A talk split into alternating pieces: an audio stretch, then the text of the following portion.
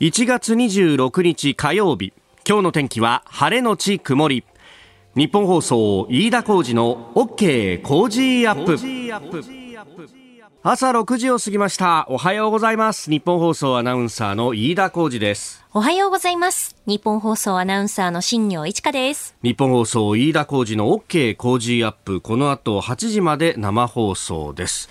えー、今朝有楽町日本総屋上温度計4.6度ですが、まあ昨日も昼間はちょっとあ暖かいかなっていう感じだったよね。はい、あの今日も暖かくなりそうですね。東京都心は最高気温12度の予報になっていまして、うん、あの今日ですね晴れる予報にはなっているんですけれども、午後から次第に雲に覆われて夜は南部海沿いで雨が降り出しそうですね。うんう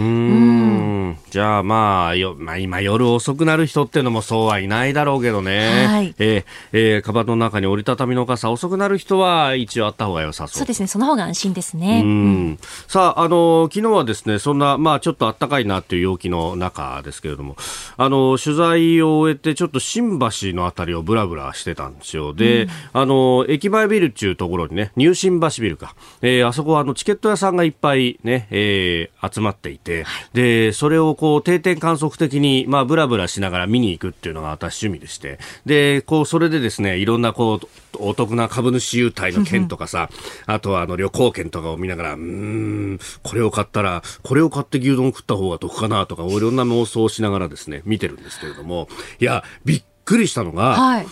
航空会社のですね、株主優待券が今ものすごい値崩れを起こしてるんだなっていうことで。そんなにですか？おあの、株主優待券ってですね、航空会社の株主優待券って、あの、それ1枚持ってると正規運賃の半額で乗れるっていう決まりがあるんですよ。で、あの、正規運賃ってやつは、あれ、どんなにお客さんがいっぱい乗る便だろうが、あの、早朝であんまりお客さんが乗ることが見込めない便だろうが、正規運賃は同じ値になってるんで、相対的に見るとですね、あの、の、混んでる時間帯の便をその株主優待で取ると、まあ、お得になるという可能性が出てくるわけですよ。で、あの、ところが、その株主優待を株主じゃないんで、私なんかも、当然ながらですね、えー、株主優待を別でこう調達しなきゃならないんですが、その値段が高いとですね、結局損こくわけですよ。で、あの、これが安ければ安い方がいいんですが、普段は、あの、株主優待券のですね、その期限のギリギリまで来ると安くなってくるんですが、えー、一般的にその前、1ヶ月前、いや、2週間前ぐらいまでは決して値崩れしないと。大体ですね、あのー、4、5千円はするんですよ。やっぱするんですね、それぐらいは。そうそうそう4、5千はするんですよ。で、4、5千はして、で、東京、大阪のですね、往復の株主優待の運賃が大体1万3000円ぐらいなんで、で、そうすると全体で1万7000円じゃないですか。うんうん、新幹線がね、1万6、7千円するんで、まあ、いいとこ、こう、どっこいどっこいぐらいな感じになるんですけど、それがですね、今800円とか、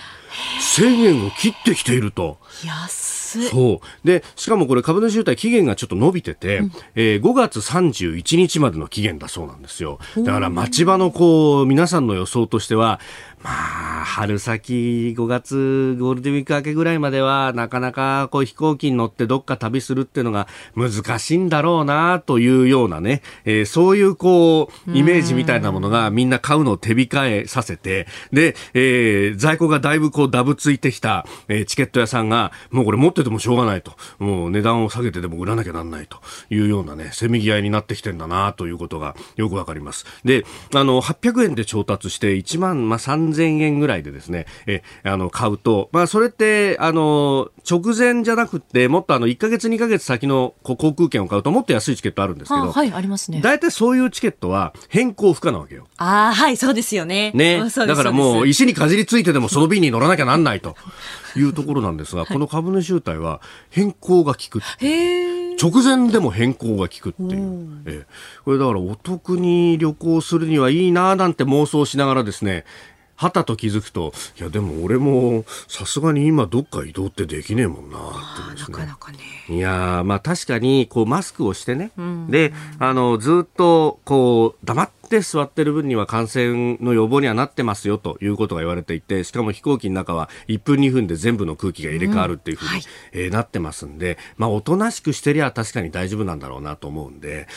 うん、往復するだけみたいな、それで旅情を味わってくるっていうようなですね、えー、旅はできないもんかとか、こういろんなことを妄想するわけですが、えー、しばらくは妄想だけで大人くしてしてようかなと。いや、なんか、今の話聞いて、いかにこう、飯田さんがずっとその金券を眺めているかがよくわかりましたね。なんか、細かいですもんね、数字が。そうなんだよ。なんか、期間が何ヶ月前にはいくらになってとかって、なんかもう、どう、どうしようもね、大人だなって。いやいやいや。いるんだよ、そういう人がね。ねここにいましたね。同じように回遊してる人が、あの、おっさんがですね、何人かいて、ええ、お、またあったな、みたいな感じのね。みんなうろちょろしてるんですか、その周りは。なんといってもあそこさ、7、8件あるからさ。そうですよね。そう、うん、かなりね、競争は激しいみたいですが、ね、えー、今日のニュースでも、ニュースというかね、えー、新聞でも、あの、JR 東日本が、えー、鉄道外収入が5割を超えたみたいなね、あの、本当、運輸の方々ってのは大変な中でやってるなというのが、如実にわかりますが、町場のチケット屋さんにもそんな一端が伺えました。あなたの声を届けますリスナーズオピニオン、えー、この傾向ジアップはリスナーのあなたコメンテーター私田新業アナウンサー番組スタッフみんなで作り上げるニュース番組です、えー、ぜひメールやツイッターなどで、えー、ご意見をしてください。今朝のコメンテーターはテレビ東京政治部官邸キャップの篠原博明さんです、えー、取り上げるニュースですがまずは、えー、感染症法の改正案など5項目を与野党が修正協議へというニュース。えー、それから衆議院の予算委員会がスタートをしております。コロナ対応などをめぐって与野党論戦本格化ということで、えー、それを総括していただこうと思っております、えー、そして北朝鮮のクウェート大使代理が韓国に亡命したかと、えー、連合ニュースなどが昨日一斉に報じておりました、えー、そして通常国会は先週の月曜日にスタートしてますんで、まあ、1, か1週間ちょっとというところですが、まあ、あそのあたりスタートから1週間の総括というあたりを篠原さんに伺っていこうと思っております。今週は番組オリジナルマスキングテープを毎日3人の方にプレゼントします。ポッドキャスト YouTube でお聞きのあなたにもプレゼントが当たるチャンスです。番組のホームページにプレゼントの応募フォームがあります。こちらに住所やお名前電話番号を登録してご応募ください。ここが気になるのコーナーです、えー、スタジオ長官各紙入ってまいりましたえー、今日は一面トップバラバラという感じです、まあ、新型コロナウイルスのワクチン投与について、えー、読売新聞高齢者接種3ヶ月で行うぞと、えー、3月の下旬以降で3週間空けて2回打つと。えー、いうことであります。3ヶ月で、えー、やると。お5月、3月以降だから6月の終わりぐらいまでには、えー、高齢者までの接種が完了すると。まあ、3600万人いるということですんで、まあ、そこをしかも2回に分けてですから、えー、どうデータとかを、ね、管理していくかというところが問題になると、まあ、昨日ね、えー、これは宮崎哲也さんも、えー、指摘をしていたところであります、えー、それから朝日新聞は GoTo の予算撤回せずという衆院予算委員会での昨日の総理の答弁についてであります、まあ、このあたりは今日のコメンテーターテレビ東京政治部官邸キャップの篠原博明さんと7時台にまた深めていければと思っております。さて、えー、そんな中ですが、えー、私気になったのは日経はですね一面で取り上げておりますが、えー、世界経済フォーラムのオンライン形式の会議について。あの例年この時期ですねダボス会議という名前で、まあ、世界のその指導者であるとかあるいは企業経営者等々がえー、スイスのダボスというところにある、まあ、あの、保養地というか、えー、リゾート地に集まって、まあ、今後の経済等々をこう、議論するみたいなね、えー、ことが行われておりまして、まあ、あの、日本からも、おえー、総理大臣だったりとか、あるいは、あの、経済財政担当の大臣とかが、まあ、国会の日程の合間を縫いながらですね、かなり弾丸ツアーで、えー、行って帰ってきたりなんかしておりましたが、今年はオンラインでの開催となりました。で、その中で、えー、中国の習近平国家主席が講演をしたということです。えー、習近平さん講演をしたのは2017年以来ということで、2017年というとですね、えー、ちょうど、あの前の大統領のトランプさんが就任した直後と、で、えー、これ、一国主義の経済だとか、あるいは、あの、関税をガンガンかけるぞみたいなことを、まあ、大統領選の最中から言っていたんで、えー、当時、習近平さんが演説をしてですね、で、そこで自由貿易を我々が守っていくのだというふうに演説をして、えー、非常に、まあ、あ国際社会から話題になったと。え、えー、中国が自由貿易を守り、そして、えー、アメリカが自由貿易を壊す気なのか、みたいなところがですね、広がったりなんかしてましたが、えー、今回は新冷戦世界を分裂という見出しが立っております。バイデン政権を牽制するというような意味合いが強いと。で、えー、まあ、自国第一主義をバイデンさんが継承しないように促すであったりだとかですね、えー、あるいは、あの、ワクチンについても、えー、これは、あの、公平にと、公共財として扱って、えー、先進国が先進国だけでワクチンを打つなんてことないようになんていうですね、まあ、あの、ワクチン外交を強調したりなんかをして、えー、我々がこう、世界を引っ張っていくんだっていうのを、こう、かなり鮮明にしたということであります。で、まあ、その中でですね、えー、各国の違いを尊重し、内政干渉をすべきではないというふうにも言っていると。まあ、この辺はですね、まあ、中国を、まあ、想定しながら、えー、バイデンさんが、えー、同盟国を中心とする、まあ、外交をこれから、まあ、やっていくんだと、一国だけじゃなくて、まあ、あの、みんなで決めていきましょうねっていうことを、まあ、アピールをしているわけですが、まあ、その辺がですね、えー、中国包囲網にならないようにということを言うんですが、えー、この、あのー内政干渉すべきじゃないとか、あるいは地域のことは地域で決めるんだ、みたいな話っていうのは、えまあ中国上等手段として使ってくることなんですけれども、まあこれの意味するところのその先っていうのは、え、えー、東シナ海だとか、南シナ海だとかというのは、周りの国々の関係性だけで決めるものであるということを、まあこれ強調すると、要するに、えー、部外者は黙ってろっていうような発言なんですが、えー、これをですね、まあある意味の地域大国である中国が、えー、言うっていうのはどういうことかというと、周りの国々に対して、えー、お前らの味方は入ってこないぞと。で、えー、力によるこれある意味の現状変更をやろうとしていることに他ならないと。えー、なんかあの内政干渉すべきじゃないなんていうと、これはあの、あ、そら正論だよなっていうことにもなるんですけれども、えー、この概念っていうのは、あの、使い方によっては、あるいは取られ方、意味の取られ方によっては気をつけなきゃなんないぞと。これとある意味で対抗する概念が自由で開かれたインド太平洋と。どんな国であっても自由でオープンなんですよと。だから、あの、どんどんとビジネスだとかなんだとか入ってきて、えー、自由活発に議論をしましょうと。こういう形。だからこそ、あの、文言というものが、こう、意味を持ってくるんだろうと。日本の外交にとっては、その辺というのを使っていかないと、を、これから先、まあ、あ1対1でやると、マンツーマンでやるとなると厳しいところを、まあ、ある意味こうね、えー、チームプレーで、ええー、抑えていくと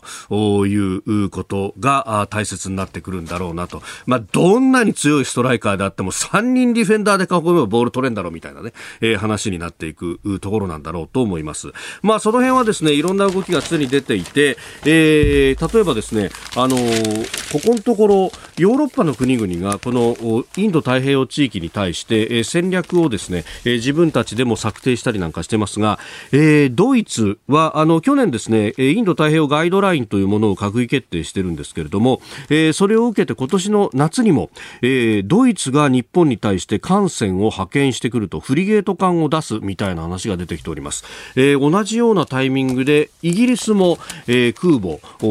クイーンエリザベスを、まあ、あこのインド太平洋地域に開港させるというような話も出てきていて、にわかにこの地域が注目を浴びていると。注目を浴びているからこそ、内政干渉はやめろという発言が飛び出すというあたり、すでに駆け引きが始まっている感があります。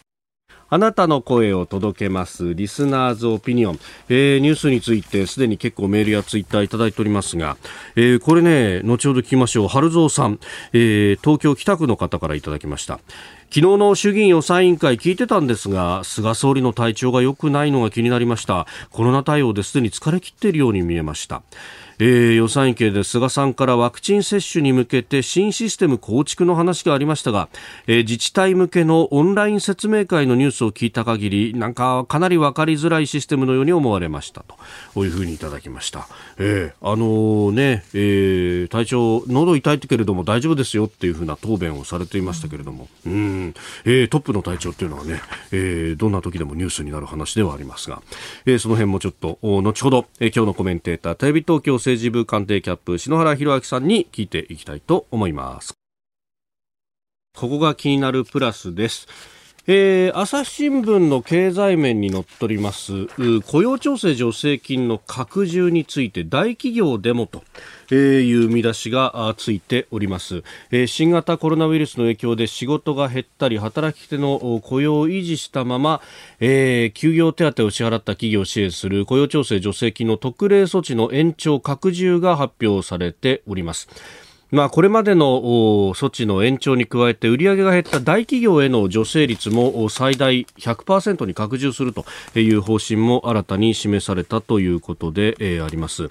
あの雇用調整助成金は確かにねあの一番最初の方はですね、えー、その手続きが結構こうあの煩雑であったりとか、えー、特に中小企業の方々などはまあその辺でこう二の足を踏むということもあったんですけれども、まあ、だいぶこれも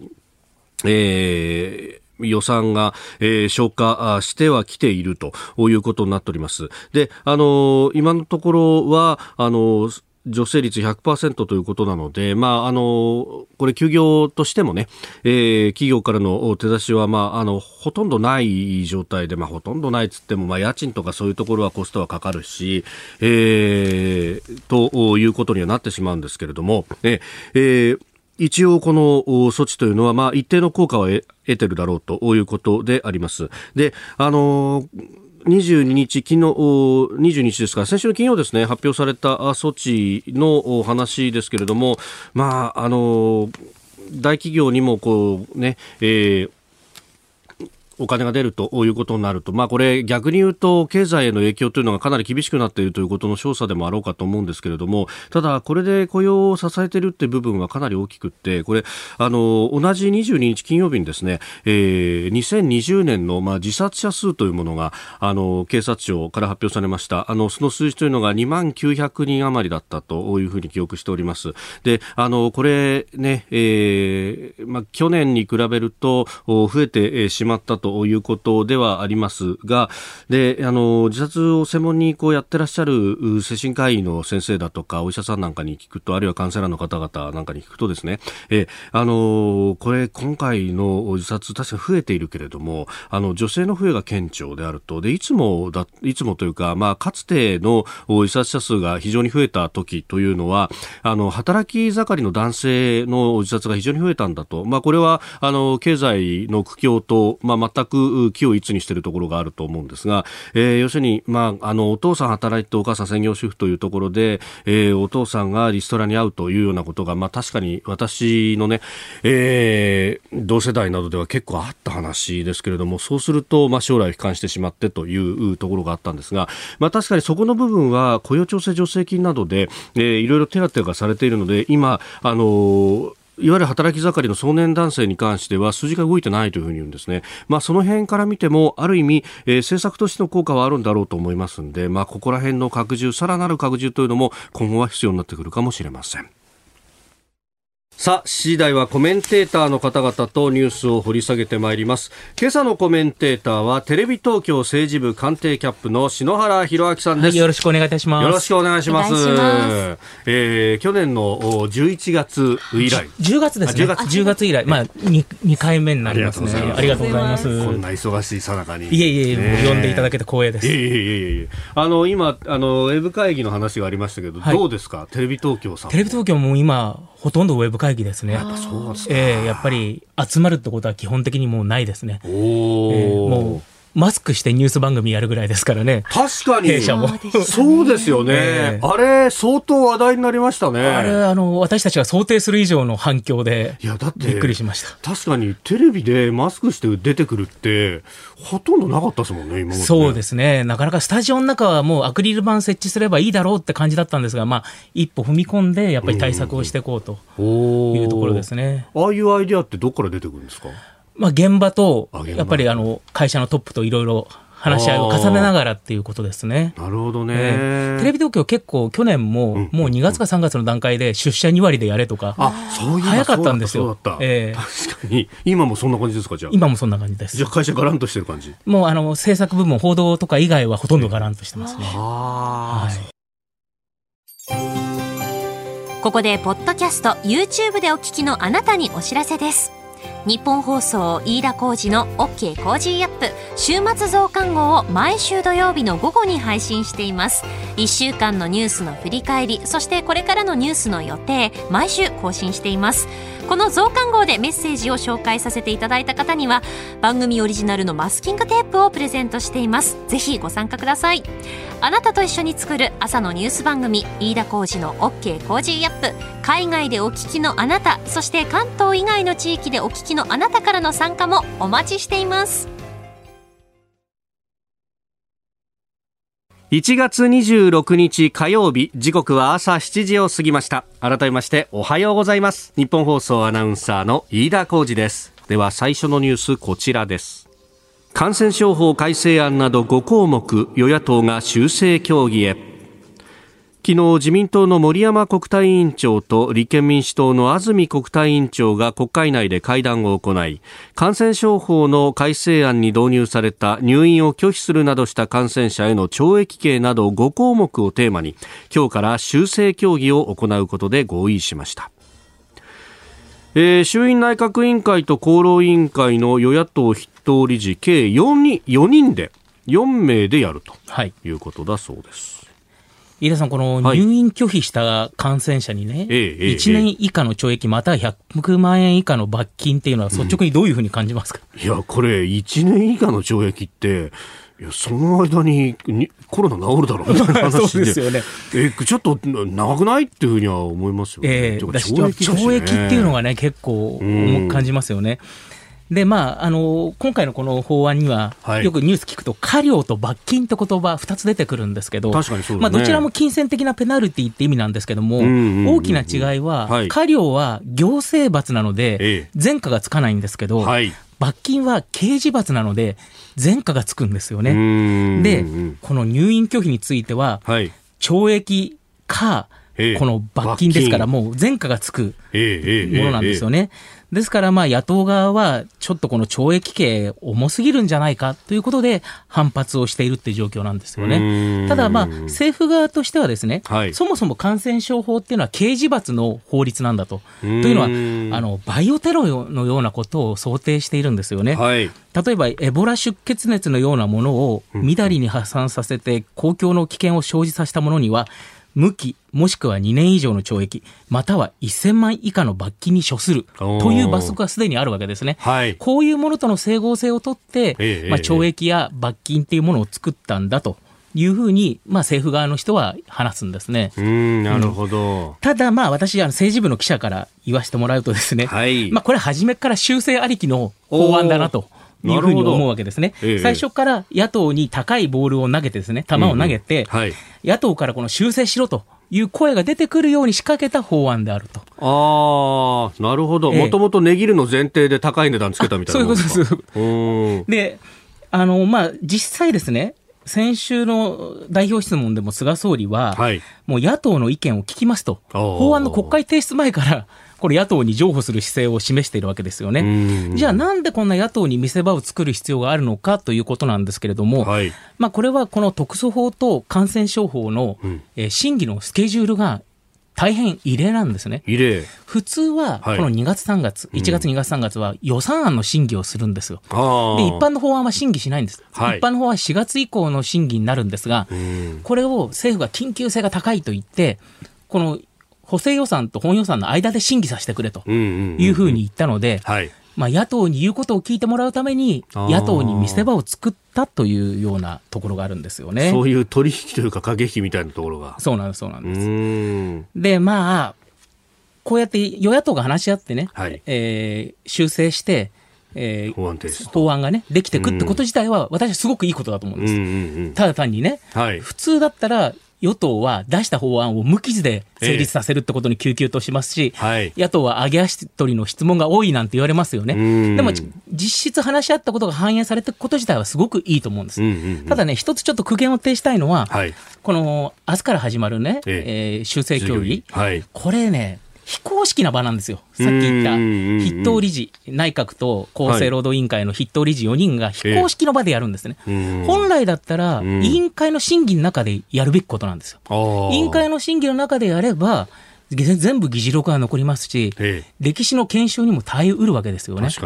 それを日本っていうのはね、この対立はね、なんかあんまり見せたくない。でむしろ公式な表の場では、ストンストンと運びたいっていうようなことがあって、順調に運びたいと。そうなんです。どうしてもね、そういうことをやっちゃうんです。でも、別にこの議論は、表に出しても全然問題ない議論のはずですから、もうね、これはね、今後はこういうことは委員会の中でやっ、議事録もしっかり出してほしいなと私なんか思うんですね。確かにね、なんかこう、国会が舞台みたいになっちゃって、こういうこう実質の出席をみたいな書き割りの裏でやってるみたいなそうなんですよ。まあ、気持ち悪いというか。議事録見るとね、ねなんでこういうことになったのか分かんないってことがあるんですよ。うん。まあ、だからなんかあの、人に聞いてみたいな話の記事であるとか、えー、あるいはこう、オーラルヒストリーみたいなものが、こう、もてはやされるのかもしれないですけど、ね、諸外国じゃそうですよね。まずは記録に当たれになりますよね。でね、ドイツなんかはマークアップセッションって言って、一条ごとこうやってチェックしていくんですよ。審議議会の中で。あなるほどね、えー、そうやって一条ずつ決めていくみたいなことがそういうこともね、日本でやっていくべきじゃないかなと私なんか思います確かにね、もう包括で束ねちゃって、えー、ね、複数法案も一緒くたにして、イエス、ノーでみたいなね、うん、採決になるのはあんまりよくないですよ、ね、はい。おはようニュースネットワーク。取り上げるニュースはこちらです。衆議院予算委員会がスタート。政府のコロナ対応などをめぐり与野党の議論が本格化。ワクチンの確保は今年前半を見込んでいるのか目指しているのか。政権内で情報発信の乱れがありましたので総理自身の手で正してください。ワクチンについては目指してます。お聞きいただきましたのは立憲民主党の小川淳也氏の質問に対する菅総理大臣の答弁でありました衆議院予算委員会は昨日から今年度の第3次補正予算案の審議が始まりワクチン接種に向けた準備の状況など新型コロナウイルスの対応について議論が交わされました。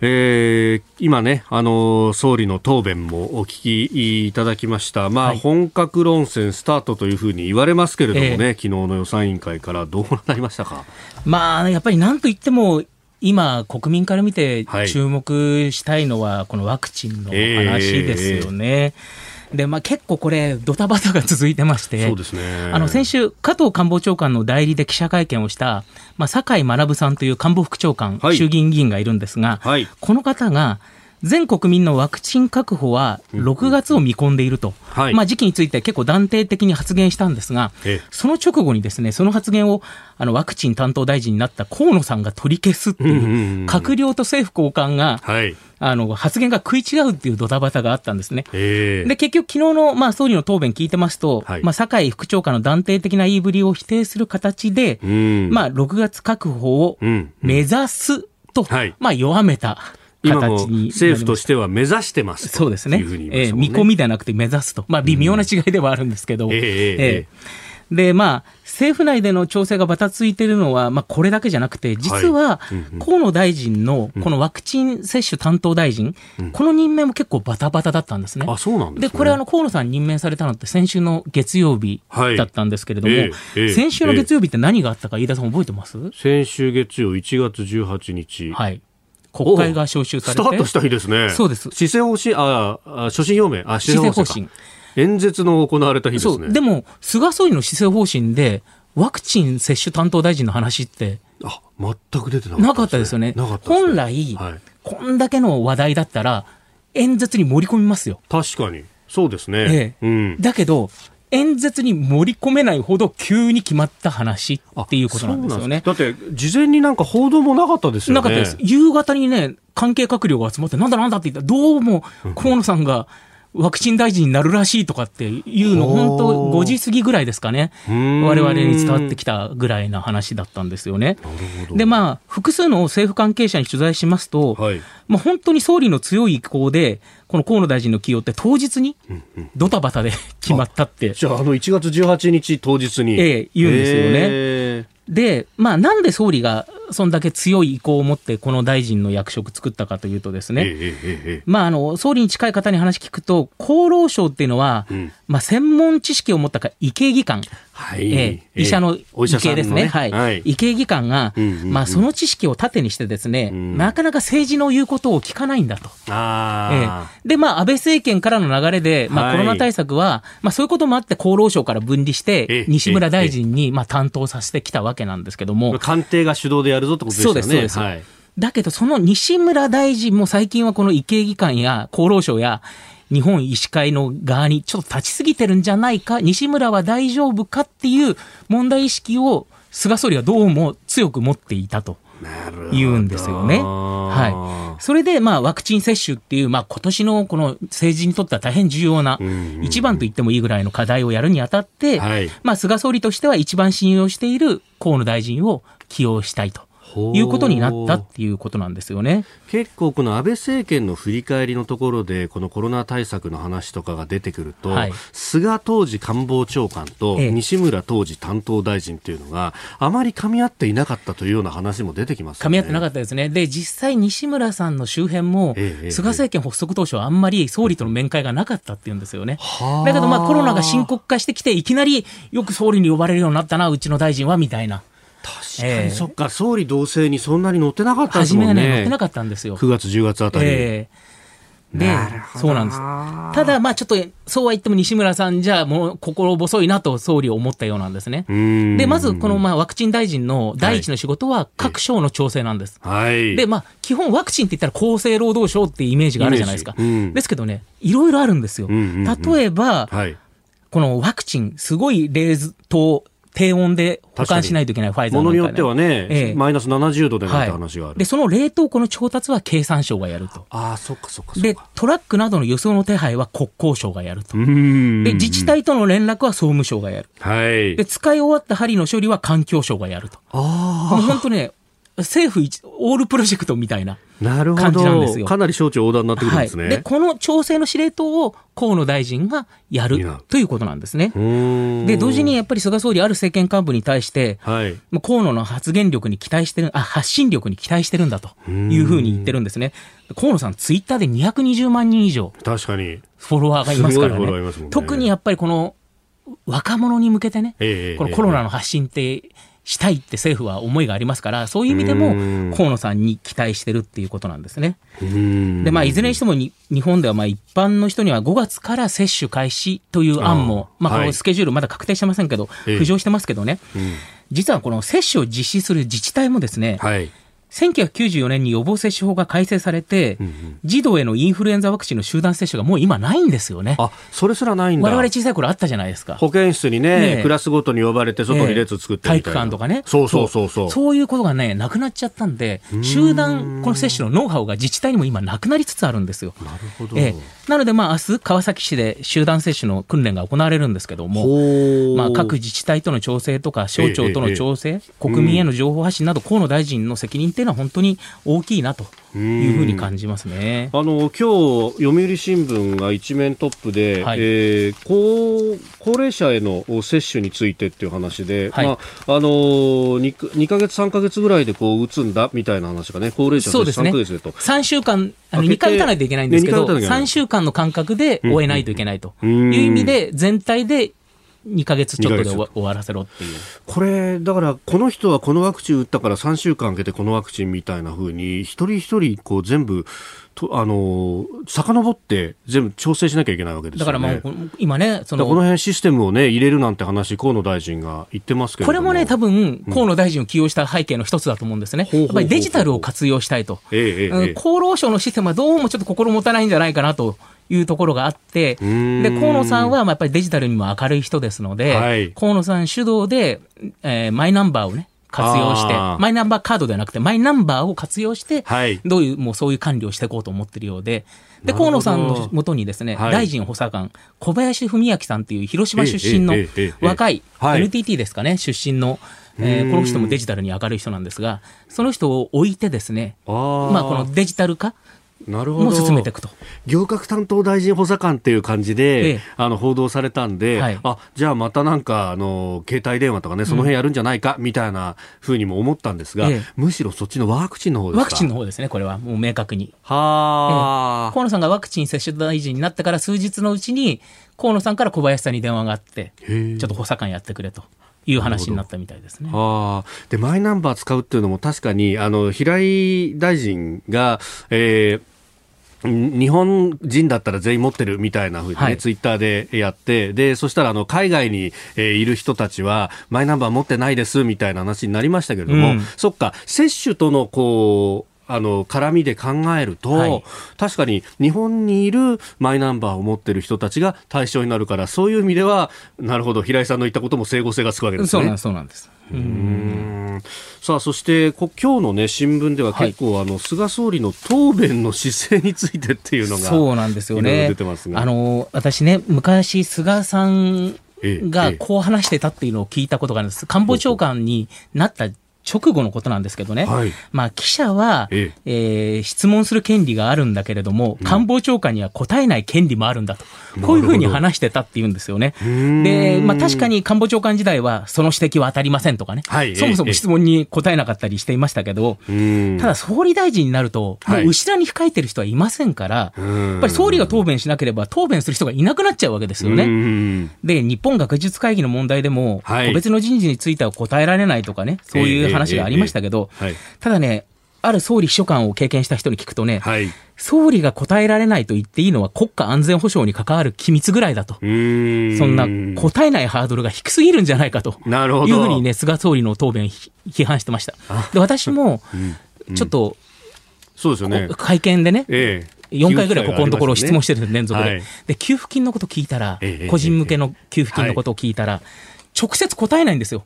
他にはこんなことやってます、雇用調整助成金やってます、えー、協力金やってますって言うんですけど、じゃあ、給付金どうなんですかってことには直接答えないんですよ。こういうね、論法だと、やっぱりなかなかメッセージが伝わらないなと。なるほど。え続いて、教えてニュースキーワードです。北朝鮮のクウェート大使代理が韓国に亡命か。北朝鮮の駐クウェート大使代理を務めていた外交官のリュ・ヒョヌ氏が2019年に亡命し韓国で暮らしていると韓国紙毎日経済新聞が昨日伝えましたまた、劉氏が亡命した2019年には駐イタリア代理大使だった別の北朝鮮の外交官も韓国に入っております。まあ、この劉さんという人はなんか奥さんがあエリートみたいな、うん、ところでね、えー、本人も特権階級だったんじゃないかということも言われております。そうですね、まあ、でも亡命には妻子も同行ということで、まあ、亡命の中じゃまだ幸せな方ですね、この本人だけじゃなくて、家族が置き去りにされることも結構ありますからね。そうですよね、うん、まあこのニュースはね、やっぱりこの北朝鮮に対する制裁の長期化で、やっぱりエリート層が動揺してるんだっていうニュースなんだと思いますけれども、まあ、北朝鮮めぐってはやっぱりアメリカのトランプ前大統領が、まあ、体制保障を前提としたね、交渉、外交交渉を、金正恩総書記との間で行っていたわけですけども、これバイデン政権になってしまいましたから、体制の先行きっていうのは見通せなくなったわけですよね。まあ、そうですよね。今まで個人的な関係でやってきたみたいなもんですよね。そうなんです。で、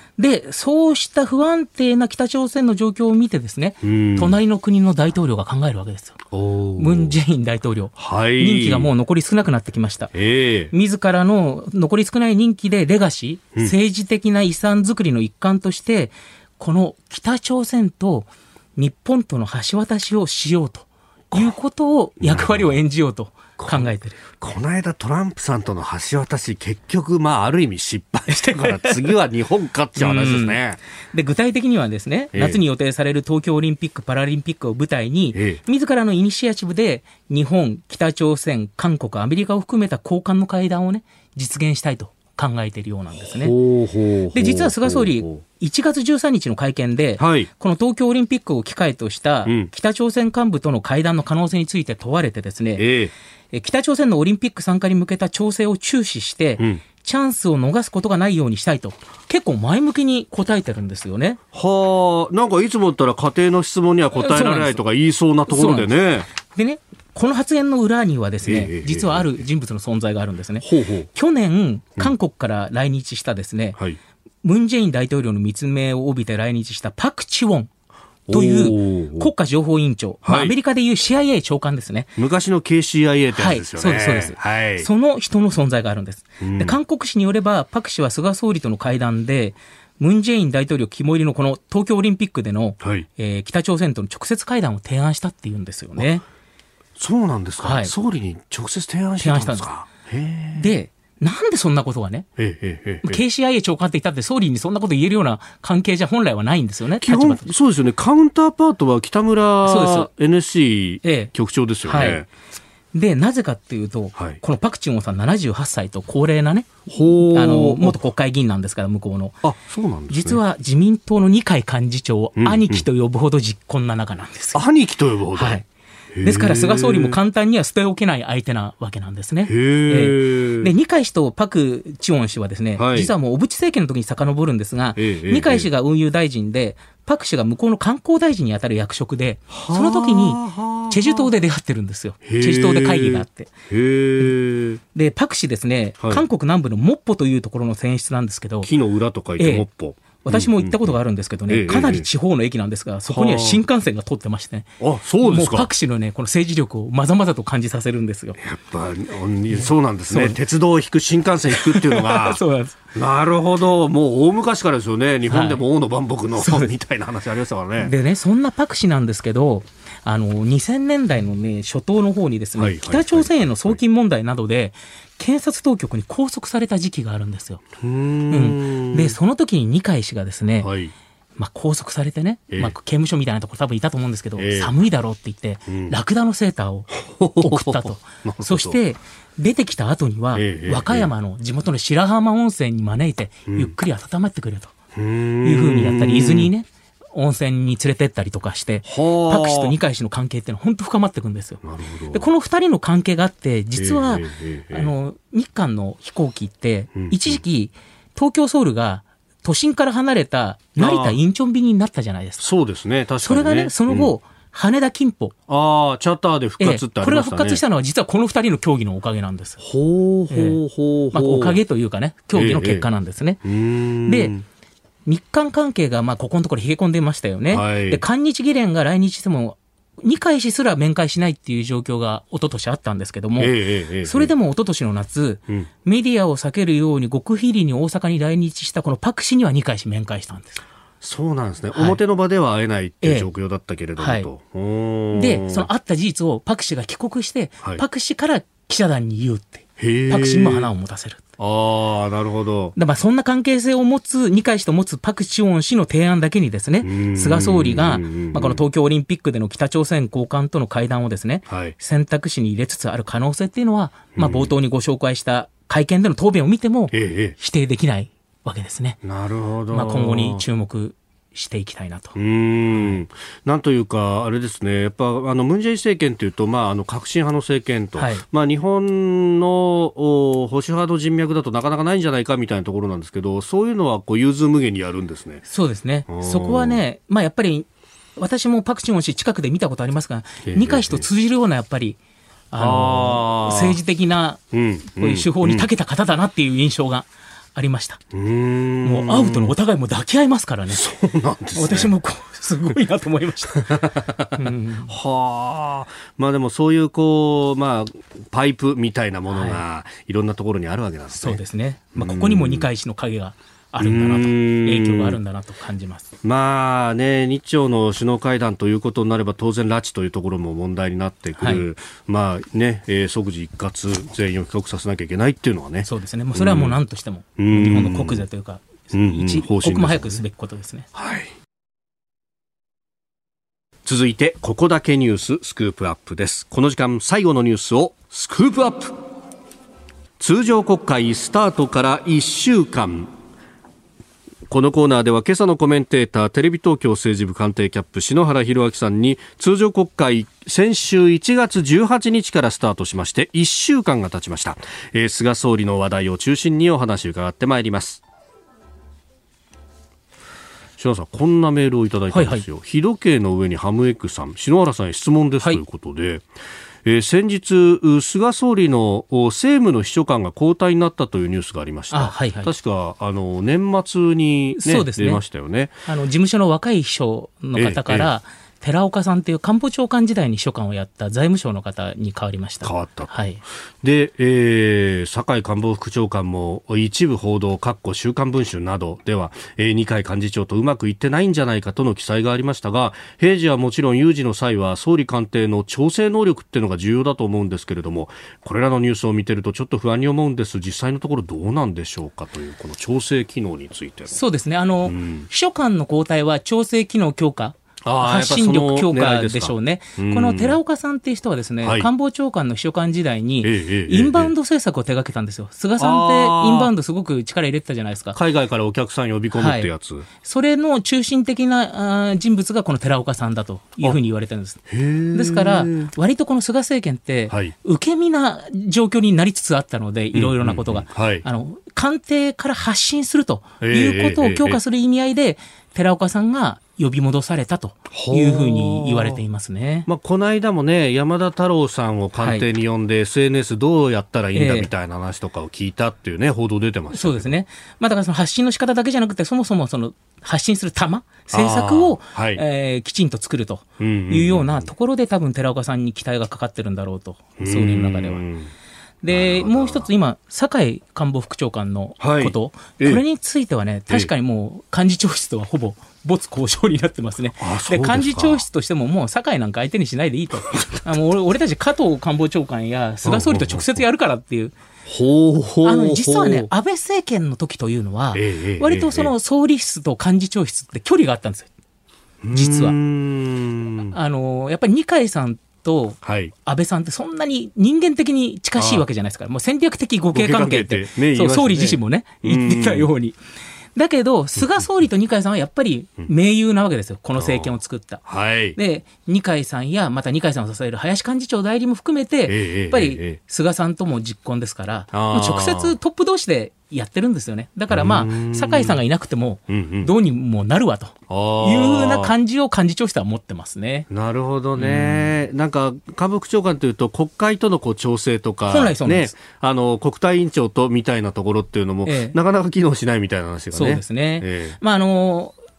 河野さんと同じく、菅さんが大変気に入ってる政治家の一人なんですよ、酒井さんっていうの、あの神奈川出身で。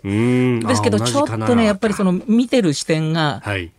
菅さんにだけなんじゃないかと。いうような指摘があったりしますね。なるほどね。そっか。官房副長官だともっと現場で汗をかいてほしいなっていうのが、大島衆議院議長は海部内閣の時に官房副長官やったんですけど、はい、俺はもっと汗かいたぞと。どうも酒井さんに知った、したようですね。もうちょっと国会にも顔出したりとか、リレーションシップを取った方がいいしっていうえー、いろんなところに行けと。うん、まあその辺いろんなところに行こうとすると、まあコロナっていうのはいい免罪符になってしまうのかもしれない、ね、そうですね。まあソーシャルディスタンスだって言えばね、そうですけどね。ただまあ、電話だってできるわけですからね。うん。なるほど。まあだから、その加藤官房長官は調整力がまあないとも言われますけれども、はい、ただまあ、事前に重要な方針が決まるときは、幹事長などに、幹事長や、また林幹事長や代理などにですね、連絡を入れるってことはきちんと徹底してるようですね。うん。やっぱり聞いてねえよっていうのが一番それがね、やっぱり一番政治家が嫌いなことなんです俺は聞いてないっていうのが。なので、ちゃんと公表される前に根回しをするってことが重要ですね。ああ、うん、その辺はやっぱりね、これはね、実は安倍政権より今の菅政権の方が、うん、あの細かくやってるなっていう気はします。あ、そうなんですね。ええ、安倍政権はやっぱり官邸の力が強かったので、まあ与党は官邸が決めればついてくるだろうっていう自信があったんですよね。でもやっぱりこの政権は与党の後押しなしにはなりゆか、立ち行かないという感覚があるような感じがしますね。まあ、そして、まあ、このね、えー、さっきはコロナの話もありましたけれども、一方で、オリンピックどうなるんだろうっていうね、オリンピックね、ええ、まあなんか海外で日本政府が中止を検討してるなんていう報道が妙な形で出ましたけど、ねうん、まあ私が今取材している温度感では、やっぱり政権幹部はどんな形でもいいからやりたいと。たとえ無観客になってもいいと。一部の国が来ないという形でもいいから、何としてでもオリンピックをやりたいと。でその心は、やっぱりこのコロナのうつうつとした状況をですね、オリンピックで一掃して、いい雰囲気にして解散総選挙に臨みたいってことなんですよね。ああ、そことやっぱり連動してくる、はい、まあ、衆議院議員の任期は来年の10あ今年の10月というふうになってますが、はい、じゃあ、オリンピック・パラリンピック終わると、9月ぐらい ?9 月のもう5日ぐらいに終わりますからね、パラリンピックが。そしたらもう9月はもう総裁選やって、総選挙っていうのが今のメインシナリオです。でももしね、はい、オリンピックが中心になろうものなら、やっぱりなんか総理を変えて空気を変えようじゃないかっていう空気も出かねないんじゃないかと。いうことを政権幹部心配していまして、で、まあその人は、もしオリンピックが中止になったら即総裁選やると。はい、お前倒してやっちゃう。今総裁選やったってね、菅以外勝てるやつなんかいないだろうっていう強気な姿勢なんですよね。うん。まあそこっていうのは支持率とも連動してきますか？そうですね。まあ今、各社3割ですね。これはやっぱり2割台とかいくとちょっと赤信号になってきますよね。ただね、以前の自民党だったら、菅おろしとかすぐ言われましたけどね。そうですね。以前と違うんですよ。というのは、い大体そういうのって若手がね、声を上げるんですけど、はい、今の若手って、2012年以降の安倍政権でずっと来た人たちですから、はい、何かね、党の執行部に反旗を翻すとか、そういうマインドってないし、そういう経験をしたことがないんですよ。かつての安倍おろし、麻生おろしを経験した人は、はい、一番若くても2005年当選。当選5回生以上なんです。だからね、そういう昔みたいな自民党の体質ではないなっていう感じは私は最近するんですね。なるほどね。うん、そっか。あの当時、安倍おろし、麻生おろししてたような若手の人たちっていうのは、ええ、あの政治改革、政権交代とかっていう流れの90年代を知ってる人たちだったりすると。そうそうああ、そうすると、執行部っていうのは意外と脆弱なもんだっていうのが分かってたそういうね、DNA が今ないですね。受け継がれていない。まあ、それはいいことなのか悪いことなのか分かりませんけど、うん、かつての自民党とは違うなという感じがします。なるほど、うん、じゃあおろし、菅おろしみたいなものが始まるとしても、それはもうボス同士の権力争いみたいなところで始まって、うん、かもしれませんね、まあ、あとね、野党がやっぱりその政権交代の気迫がないというか、はい、野党に政権を取られるっていう危機感がないっていうのもありますけどね。うん。まあ、その辺はやっぱり、なんですか、政策論争みたいなものが結構なくなってきてしまってるということとも関連するんですかそうですね。それもあるかもしれません。ああ、うん、いや、だって国民は政権担当能力あるのはうちだと思ってんだろうっていうような。二階幹事長がなんか、国営放送 公、公共放送でそんなこと言ってましたよ、ね。なるほど、え？ー、えー、ということで、えー、通常国会スタートから1週間というところをさまざまお話しいただきました。ポッドキャスト YouTube でお聞きいただきまして本当にありがとうございました。あなたと一緒に作る朝のニュース番組飯田浩二の OK コージーアップ。東京有楽町のニッポン放送で月曜日から金曜日朝6時から8時まで生放送でお送りしています。生放送を聞き逃したあなた。ぜひ radiko のタイムフリーサービスでニュース以外の医療スポーツエンタメなどの情報もぜひチェックしてみてください。さらにこの番組では公式ツイッターでも最新情報を配信中です。スタジオで撮影した写真などもアップしています。そしてもう一つ飯田浩二アナウンサーが「夕刊富士」で毎週火曜日に連載中。飯田浩二の「そこまで言うか」こちらもぜひチェックしてみてください。